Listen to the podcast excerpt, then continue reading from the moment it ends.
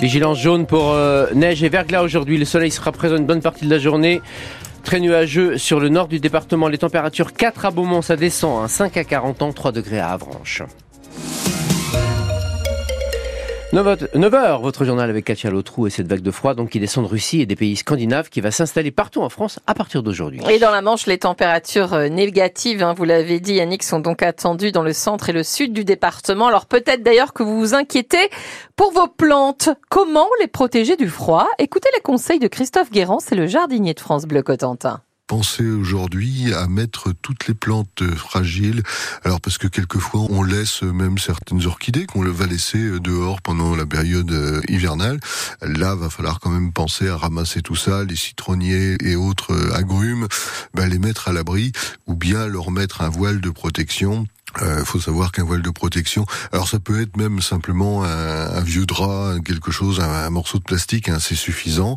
Par contre, si vous mettez du plastique qui ne respire pas, contrairement aux protections euh, que l'on peut trouver euh, dans le commerce, euh, faut penser à la retirer dans la journée de façon à ce que ça ventile. Ça risque pas de durer trop longtemps, donc bon, même si ça restait quelques jours, mais faut éviter sur des périodes de froid très longues, faut éviter quelque chose qui enferme l'humidité parce que vous allez avoir des risque de pourriture, tout simplement, au niveau du, du, feuillage. Les conseils de Christophe Guérand, jardinier de France Bleu Cotentin, qui répond à vos questions tous les week-ends de 9h à 9h45. Selon la Manche Libreuse ce matin, une panne de moteur sur un ferry assurant la liaison entre Cherbourg et les îles anglo-normandes a eu lieu hier dans l'après-midi au large de Cherbourg. Le remorqueur Abbaye Liberté a été dépêché vers le ferry pour l'assister dans ses manœuvres et lui permettre un retour dans des conditions satisfaisantes jusqu'au port de Cherbourg à l'abri. Attention à ne pas prendre un coup de froid justement à Saint-Lô ce matin un nouveau pôle santé avec une cinquantaine de professionnels qui déménagent d'autres structures, avec dans une aile sept médecins généralistes, deux kinés, trois ostéos, un podologue, deux cabinets d'infirmiers et un service d'addictologie, et dans l'autre tout un service là consacré à la santé mentale, comme ça existe déjà au Pieux et à la haie du Puy. Sur la côte des îles, en revanche, on s'inquiète de la santé. Une pétition sera remise cette euh, semaine au conseil départemental pour alerter sur la dégradation de l'accès aux soins dans ce secteur du nord-ouest de la Manche. Autre pétition, celle des usagers du Porche-Entraîne à Cherbourg. Qui dénonce toujours la hausse de 8% du tarif des abonnements annuels. Hier, ils étaient environ 80 rassemblés sur la plage verte. La direction du port souhaitait rencontrer une délégation, mais les usagers ont refusé. La grande distribution qui met la pression sur les industriels pour trouver un accord alors que des hausses importantes vont impacter les tablettes de chocolat et l'huile notamment.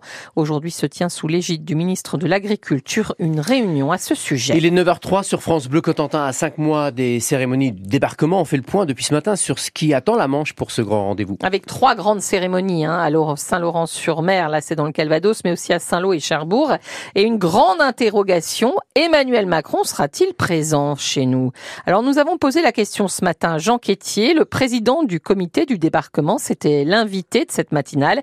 Écoutez sa réponse. C'est le parcours mémoriel, donc le président est prévu d'être présent euh, pour ces deux événements. Maintenant, l'actualité internationale est quand même souvent perturbée, et puis euh, les aléas de mm. cette actualité peuvent changer les choses au dernier moment. Mais normalement, oui, le président Macron sera là. C'est sur son agenda. Est-ce qu'il est encore possible d'avoir une cérémonie franco-américaine en présence d'Emmanuel Macron et de Joe Biden? À Utah Beach, il y aura une cérémonie binationale, c'est évident, franco-américaine. Avec le président Macron, c'est beaucoup moins sûr, et avec le président Biden, c'est également beaucoup moins sûr. On n'en sait rien. Mais les agendas, notamment le 6, seront effectivement très serrés et les journées ne font que 24 heures. Vous avez posé pour ça Écoutez, ça fait déjà un petit moment qu'avec Charles de Valavieille, le maire de Sainte-Marie-du-Mont, on évoque ce sujet-là avec la consul des États-Unis à Rennes. Euh, voilà, on en reparlera avec les gens d'ambassade. Il y aura quelque chose. À quelle hauteur de représentation américaine Je suis parfaitement incapable de le dire aujourd'hui. Le président du comité du débarquement qui répondait aux questions d'Anthony Rimbaud, c'est à retrouver sur francebleu.fr.